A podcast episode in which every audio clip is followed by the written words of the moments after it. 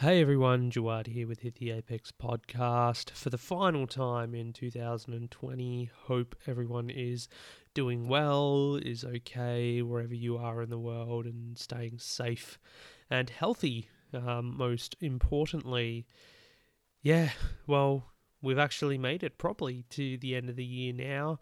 Um, and I did say that I will do one last show for you this year before we wrap it up until 2021 and kind of going a bit loose for this one. Not in, you know, the sense that, oh, I've had a few beers and just going to let it rip and say whatever comes in my mouth. No, it's it's more like an unplugged, you know, doing a Nirvana style, Alice in Chains style, unplugged performance today. Not really looking at any notes. You know, I've got a whole bunch of results and stuff like that in front of me and whatnot. But yeah, just more or less wanted to share, you know, my thoughts rather than do the traditional season review, analyze, and be like, you know, 0.00 second difference between these guy, this guy, and that guy. Um, I'll leave that to you know other people to. I'll leave that for other people to do and whatnot. I just wanted to just have a casual, casual catch up, casual chat about um, 2020 and Formula One this year, how it's all gone and everything. And you know, first and foremost, as I said last time, I think we just got to be super super grateful that we even got a season in this year. 21 races or 22 races, sorry, was the target, but we only got um, 17 and who would have thought that back in April, when we were kind of at the height of uh, this pandemic, as far as um, sports not being able to operate and everything like that, you know, everyone was in shutdown, and I know a lot of people at the moment still struggling in various parts of the world, various parts of the world. So, you know, people in the UK, people in New South Wales as well here uh, thoughts uh, with you at the moment. Um, Mum and Dad, if they are listening, they're in Sydney. It'll be fine. Just stay safe and don't do anything silly. You know, I think um, they're trying to avoid doing a Victoria or a Melbourne style lockdown, but you know, it's going to require people to um, do the right thing and everything. But yeah, back in April, it was kind of at its worst as far as, you know, we had no racing. There was no plan to go racing. Um, I don't need to go on about what happened in Melbourne this year. I was there, it was a disaster.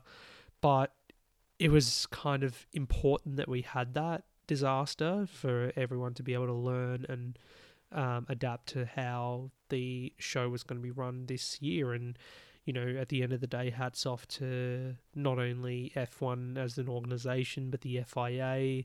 You got the teams as well involved, and all the staff and the crews involved with the teams and with the sport directly. You know, we're talking about broadcast people as well who committed themselves to getting this season on track and everything. And, you know, July 5th, we're there in Austria, back to back races at the same circuit, something that, you know, we haven't done before in F1, but it kind of became the new normal, you know, and I probably said the the term new normal so many times this year, you know, especially early on and everything, but it kind of became, you know, the norm for motorsport categories all over the world. Um, you know, MotoGP did it with quite a number of venues, seeing as they were restricted to basically Europe and then here in Australia with supercars as well, I know we had quite a few double header rounds and everything um, that comes with it. So, but by that token, it wasn't. They weren't boring double headers. I got to say, you know, Austria then St- Styria might have been a bit processional. Uh, Lewis Hamilton getting back on the board and winning there. You know, opening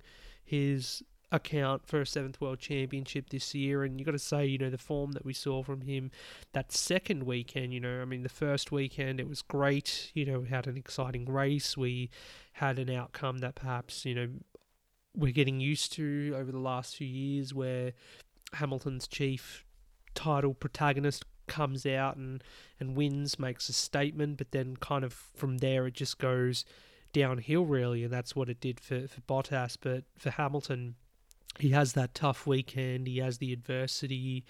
Um, also, given the fact that you know around that time we were at the peak of the uh, human rights movements going on going on all over the world. You know, Formula One aligning itself with uh, you know the stand against racism and promoting equality and inclusivity and all that. So, you know, Hamilton very much championing that, but there was a criticism on that weekend then you know perhaps he's a little too distracted by that. But then boy did he respond you know the next three races winning from pole position absolutely dominating Bottas who you know we saw from Hungary really you know it it the wheels came off his title challenge I think you know him getting a poor start in those changeable conditions. Um, you know Hamilton's not going to be a you know dodo in those conditions but you know depends on the other driver too. They've got to really take it to him, you know, and be there.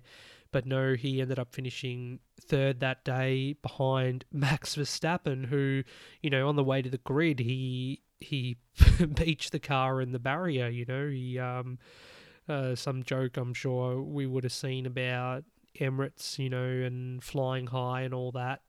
Um, and Verstappen trying to get some better aero on his car goes goes into the Emirates poster or the Emirates Armco, I should say. And he still came back and finished second, you know, while Hamilton just cruised to a, a fine wet weather victory. You know, he's had a couple of those this year, actually. You look at Turkey as well, a race which he should not have won. Absolutely should not have won, but he still won it. And that's where, you know, people who want to be critical of his you know, status now as a seven time world champion. I think that's where people have got to really look at those individual results that he has had. You know, he's had a plethora of wins. Yeah, you know, he's the all time holder of wins now in a Formula One with 93 that he's got under his belt now. Um, but he still puts on puts on those performances where you know on that day his rivals falter and you know you look at Turkey it was kind of just an embarrassment when it came to Bottas's race you know to be spinning all the time you know every few laps at the same corner then to be lapped by his teammate who you know let's be fair should not have won that race as I said before. Um, and then all the races in between with Bottas. You know, he he was consistent early on to finish on the podium. He got unlucky so much this year as well. I got to emphasize how much luck, bad luck he's had this year. You look at Silverstone, um, he could have easily finished on the podium there, but the punctures and the tyre blowouts that he and his teammate had at the end of that race, you know, Hamilton managed to cross the line because uh, he only had what a quarter of the lap to go, cross the line for the win on three wheels, whereas Bottas, too far behind, ended up dropping out of the points entirely. So, you know, points lost there. Eifel Grand Prix as well, the Nürburgring, he had pole position. He would have won that if it wasn't for a you know mechanical failure and you know the mechanical failures when they did happen they happened on Bottas' side of the garage this year rather than Hamilton. So bit of bit of bad luck on that side. Then you look at um, just I think strategy as well there Portugal was another thing. Um, Emilia Romagna the Imola Grand Prix as well. Again bad luck with some debris being stuck in his car from a Ferrari. That pretty much plagued him for the whole race. You know, otherwise it would have been one where there was minimal overtaking and he could have easily won that race from pole position, but ended up finishing second only because Max Verstappen had one of his. Uh, or completed his trifecta of um, retirements in Italy. You know, he's had a when you look at he's had five retirements this season, three of them coming in the Italian races because you know we had three races in Italy this year. Amazing, never going to happen again, but you know I'll I'll take it.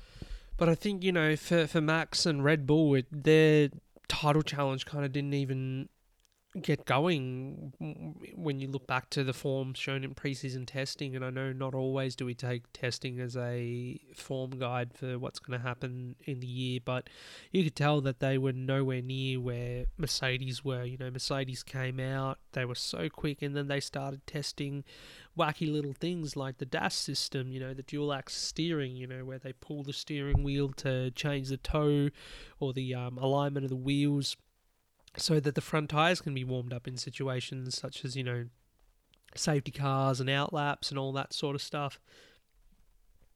You know how amazing that Mercedes can do things like that, where Red Bull and, and Ferrari, which we'll get to in a moment too, um, just can't even consistently outrace the this other team. So, you know, Red Bull from the get go, they had problems with their car. You know, from the Honda power unit side, you got to say they delivered this year. They had a pretty good and reliable power unit compared to previous years.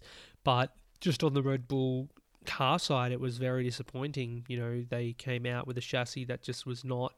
Um, ideal. It didn't have the same, you know, balance as it did last year, and just very volatile, which we saw Alex Albon struggle with. And you know, Albon his own um, Taylor woes this season, and since we've learnt. Uh, since last week, we've learned that you know he will be relegated to the reserve driver role for next year at Red Bull, which means Sergio Perez, hooray, um, gets a seat on the grid next year with Red Bull Racing. So we'll go over Checo in a in a minute. You know, I've talked so much about Checo last few weeks and his fortunes and just facing the possibility of him not being on the grid next year, but that is not going to be the case now. But yeah, Verstappen, you've got to say, got everything out of the car he could, considering his teammate finished, you know, what, five places behind in the championship, you know, with almost half the points that his teammate had.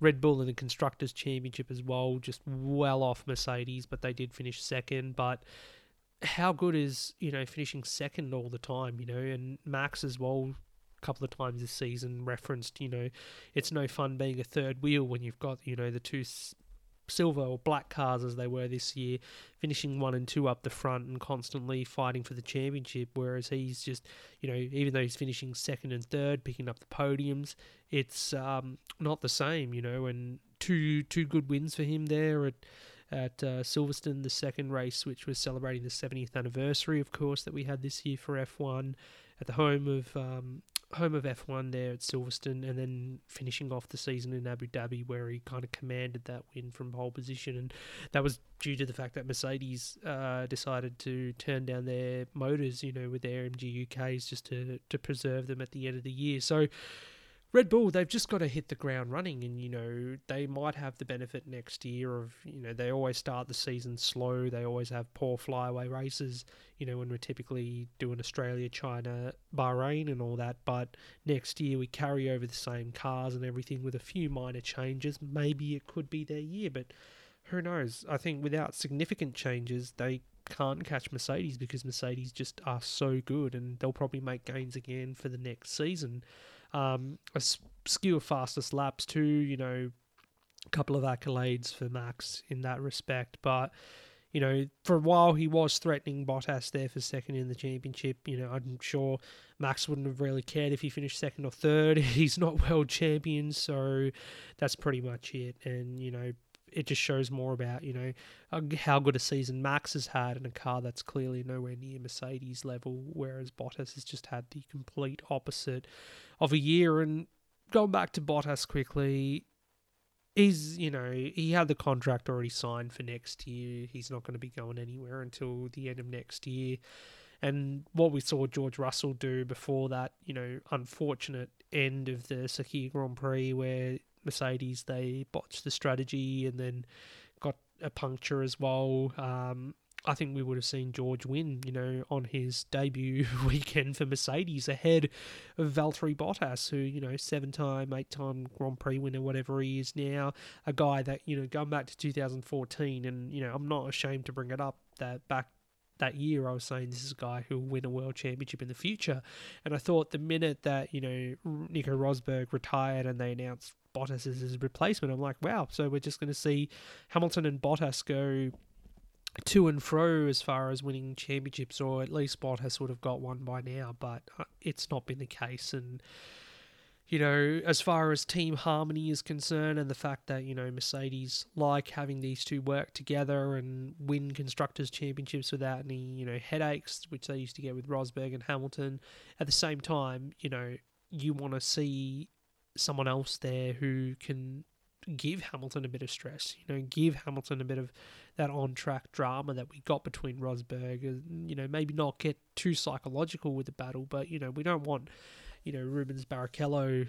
Uh, part two or whatever, or you know Heikki Kovalainen there at McLaren with with Hamilton as well, which you know Bottas has been likened to, and Bottas is still a phenomenal driver. You know he is still he's got results in that Mercedes, you know, particularly during years where that Mercedes wasn't the strongest. You know, he's he's quick over a lap and everything, um, and also just what doesn't get talked about often is the fact that you know your drivers have as much input in the development of those cars as you know anyone else does. So the fact that you know Bottas and Hamilton have had this stable partnership for the last few years, and they've had a consistent group of people around them as well, and it all contributes to the team effort, and that's why Mercedes are now seven-time constructors world champions too, which is you know un- unprecedented in its own right. Um, but yeah, you know, going going on and everything like uh, that everything that comes with it. this is this is what I mean, you know, when it's when it's all unscripted and everything.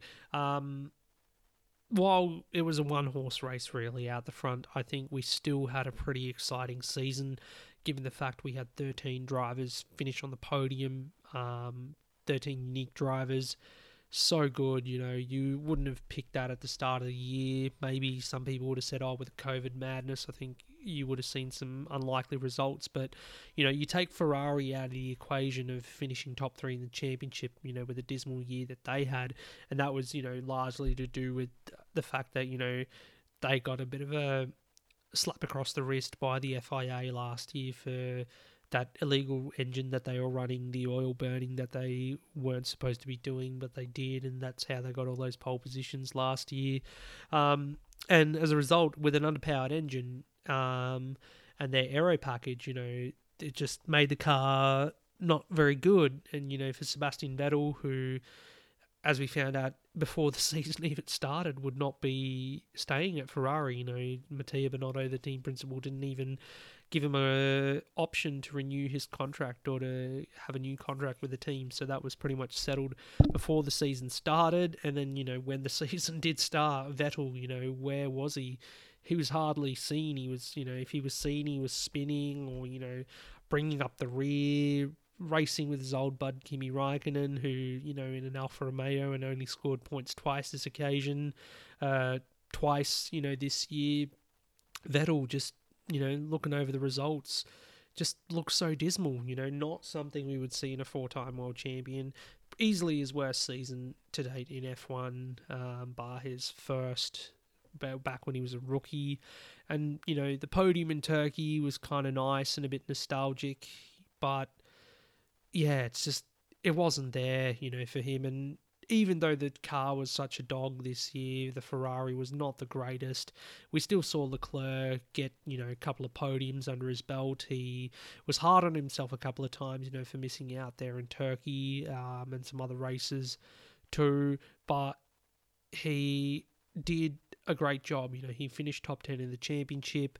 He basically gave them a sliver of hope of finishing third in the championship kind of later in the year. You know, he went on a good run of top five finishes there. Um, and as Sakhir had the retirement on the first lap there with Max Verstappen. And what I mean, you know, he's a bit too harsh on himself, he came out in, in public and said that, you know, he takes full responsibility for that. And as a result, he got the penalty for the next race, three place grid penalty. And as a result of Yas Marina's unique layout where overtaking is not very um, possible, he ended up finishing 13th. So, you know, I'm sure he would have cracked the uh, 100 point um, milestone this year as well. But alas, I think we've got to just look forward to next year for Ferrari. And I've covered him off quite a bit this year, talking about how, you know, just restructuring, not really restructuring, you know, not really doing much, but just trying to keep the faith in the guys you have and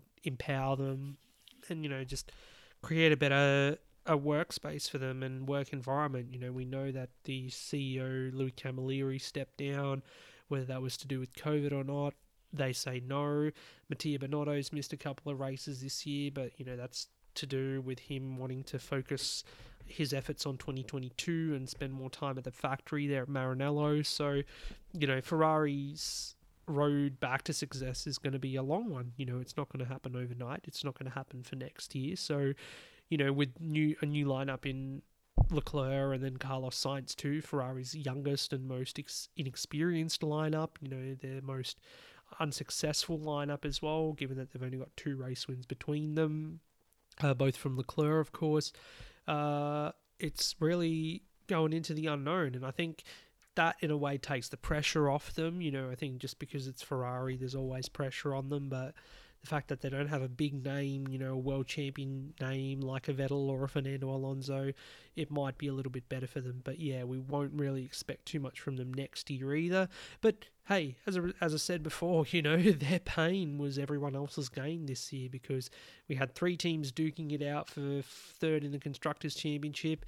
Um, Racing Point, of course, who started off the year in controversial style uh, with their um, pink Mercedes you know, basically a copy of last year's Mercedes, uh, which they say they recreated with photos and whatnot, reverse engineered it, only for the FIA to do an investigation and find out that you know the brake brakes or something like that were you know um, they acquired the designs from Mercedes to design them the same way, and as a result, they were given a 15 point constructors championship um, penalty, and I think that was just, you know, given the fact that you know you've got two constructors in in Renault and McLaren who completely designed their own cars and don't copy, haven't copied anything for the last, you know, whatever. Um, and going up against Racing Point, who are basically using last year's Mercedes, they would have been guaranteed third in the championship. So it gave the others a bit of hope you know, and starting off with Renault, I think again the consistency thing was a bit difficult. Um, they kind of came online during the second half of the season where we got some podiums underway there for Ricciardo, third at uh, the Nurburgring, third again at Imola, um, three twice in three races, and Esteban Ocon getting second in Sakhir. Um, drums were kind of beating for Ocon, you know, given that he was consistently being beaten by his teammate Ricciardo.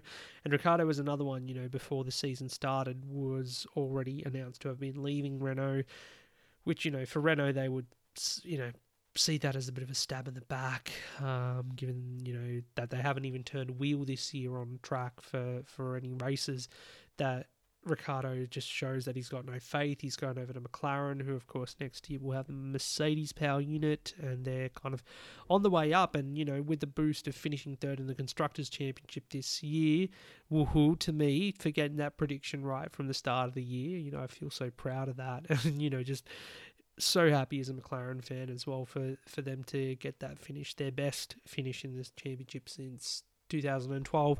Um, is that, you know, they've got a good team around them. They've got good people. They had two amazing drivers this year who are just the benchmark of consistency. You know, we had a few races where it looked a bit dicey. You know, Sainz had two retirements back to back. He didn't start the race in Belgium with um, reliability problems, but you know he and Lando Norris were nip and tuck all year. Only a few bad results, but otherwise they kept their heads out of trouble. So good to see Lando on the podium there at Austria. You know he spent the last few months before we got racing, you know, playing Twitch or streaming on Twitch, playing you know uh, the F1 game and a lot of other racing games. He was doing the Supercars E Series as well, and you know Call of Duty, Fortnite, whatever the kids play these days. And then Sainz, you know, on the podium there at Monza and, you know, finishing just behind Pierre Gasly, who, who took the sensational win. And, you know, that day, Carlos, I think he said on the radio, he didn't, he doesn't know if he should laugh or, you know, he should cry because he was so close to the win. And that was just so good to see that McLaren were in that winning mentality that they could have gone after the win. So, great on them this year. I've spoken so highly about them and, and been critical of them at times too, but I know that, you know, there were times where they were focusing on 2021, of course, you know, trying to incorporate the Mercedes power unit into their chassis, with the limited changes that they are allowed as far as um, you know using the tokens are concerned for next year. So it was a a tough one, but you know they got there. You know, finished whatever you know seven points ahead of Racing Point, who you know they'll argue that they'll argue that you know the 15 points penalty, you know they shouldn't have got that, or you know Sainz should have been disqualified there in Abu Dhabi. But at the end of the day, McLaren had two drivers that performed, you know, most weekends, whereas Racing Point didn't, and that's you know a sad, you know, dose of reality there for Lance Stroll. You know, he showed flashes of brilliance, of course. He had a couple of podiums, you know, but the win was there for the taking in Monza. He had a bad restart. He didn't get away quick enough. And then Sakhir finishing on the podium was amazing. He had the pole position in Turkey, He didn't really convert that. He went backwards and finished ninth in the end. Um, and then, yeah, you know, a string of non points playing results, you know, or retirements, you could say. Tuscany, Russia, then didn't race in. Um, at the Nürburgring because he was unwell, and then we later found out that he had COVID, and then Portugal as well was a horrible weekend for him, and then compounded by Abu Dhabi, where he just did not have any sense of urgency, even with Perez retiring from the race early, not of his own fault, and the hopes being down to Stroll to get the podium. Sorry, not the podium, get the result to try and get Racing Point the um, position in the championship. So, you know, that's where I guess a lot of people frustrated this year that, you know, Stroll gets to keep his seat there, Checo doesn't for when they turn into Aston Martin Racing next year and Sebastian Vettel comes on board. But I think, you know, with Vettel's arrival, it'll give um, Stroll the opportunity or, you know, put the onus on him to perform because, you know,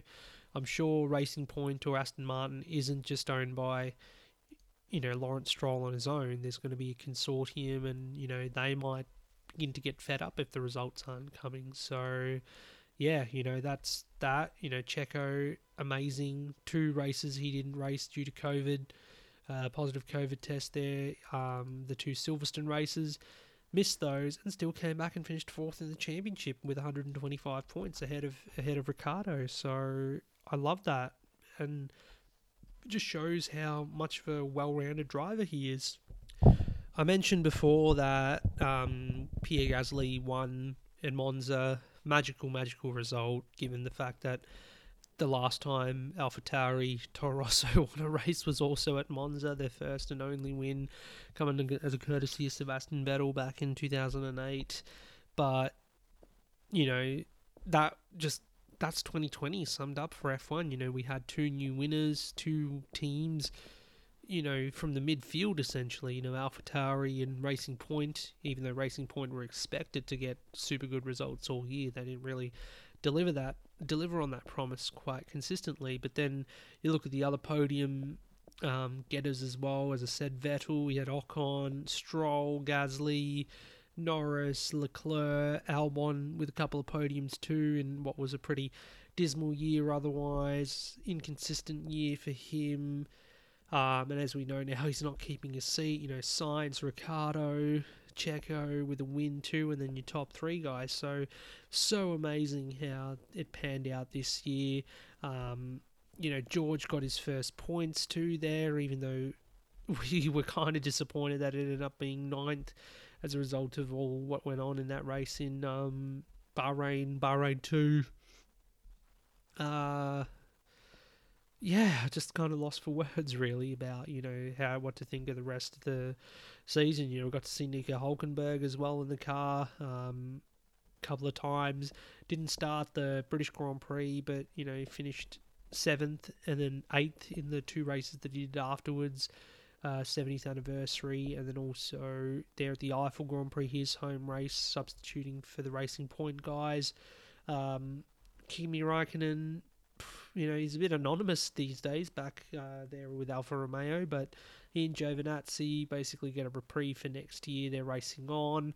Latifi, you know, a lot of people wanted to hate on Latifi when he came in, um, pay because he's a pay driver and all that, but he was pretty okay. You know, he might not last beyond next year, but you know, wasn't the worst guy to come in, and you know, good as well. You know, with the the Williams team, it was sad that you know the family had to leave the sport. You know, they sold up to Dorilton Capital and, and everything, but the Williams name will live on in Formula One, which is important. Um, they announced recently that Simon Roberts would be staying on as team principal. You know, he's been signed um, to the role permanently and you know full, you know, permanently. No, sorry, not full time. Um, and then of course uh, Jost Capito, who you know we might have heard in the past as having come on as a McLaren boss, you know, when Ron Dennis was still there, and then probably stepped down not too long after. You know, he's been appointed as a head honcho there at Williams, you know, so he's uh, running the team on a day to day basis, um, basically taking over the the role of what the Williams family was involved in as well. But um, you know, good good on them. I think they're going to have a good road to recovery now. They've got the money behind them and everything. And, you know, we best wishes, you know, and health and everything to the Williams family, you know, for to Sir Frank and to Claire as well for everything that they've done for the sport. Um, good on them, and I'm hoping that you know they can be successful again. The the brand and the name can be successful again in the future. Haas, not much to really say about Haas, so we'll leave it there. But you know, of course, with with Romain Grosjean, the uh, horrific accident that he had in Bahrain, you know, I'm glad he's okay and uh, on the mend and everything now at home. Um, Kevin Magnussen, of course, scoring the some points. Um, or a point he scored this year for them. It was Grosjean who scored two points. Sorry, there in uh, in the Nurburgring just struggling to remember all this. And then I just let out a big yawn. Totally professional, isn't it? Um, but yeah, they'll be looking forward to next year and having two new drivers on board and everything, see how they go.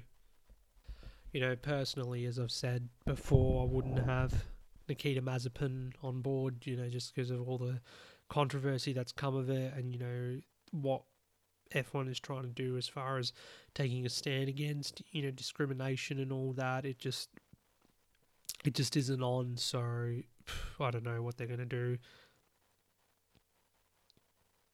Anyway, um, yeah. Well, you know, closing thoughts. What should I say?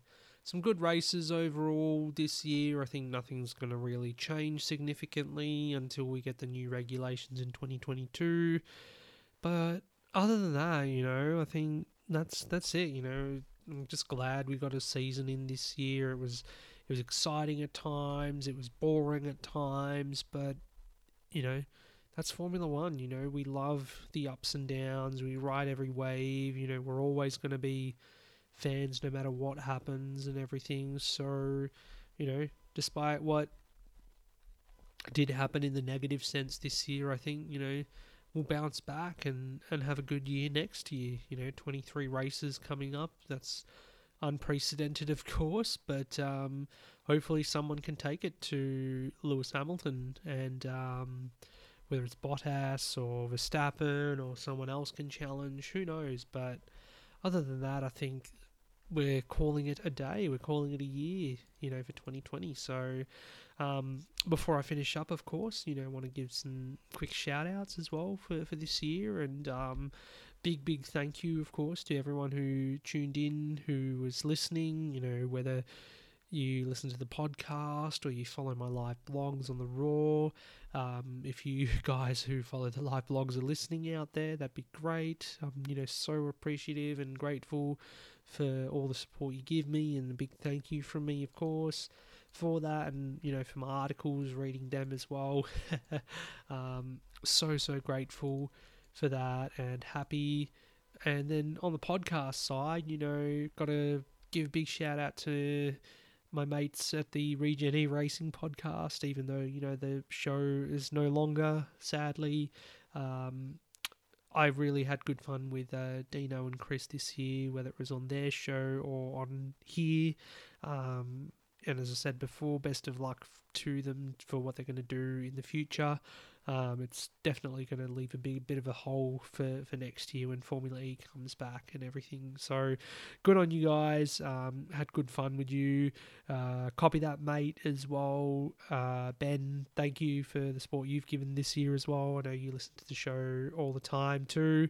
Um, I have to say as well that, you know, am I apparently owed a beer or something because I was told that I won the the CTM Beer League, the F1 Fantasy League. So you know, just just saying, you know, wouldn't mind a cold one if you if if that's the prize for for winning the fantasy league. I think it was the only fantasy league that I won this year. So terrible. I know. I end up signing up for all this stuff and you know don't end up doing anything uh, good in them. Uh, Outlap F1 guys as well, John, James, and Andy.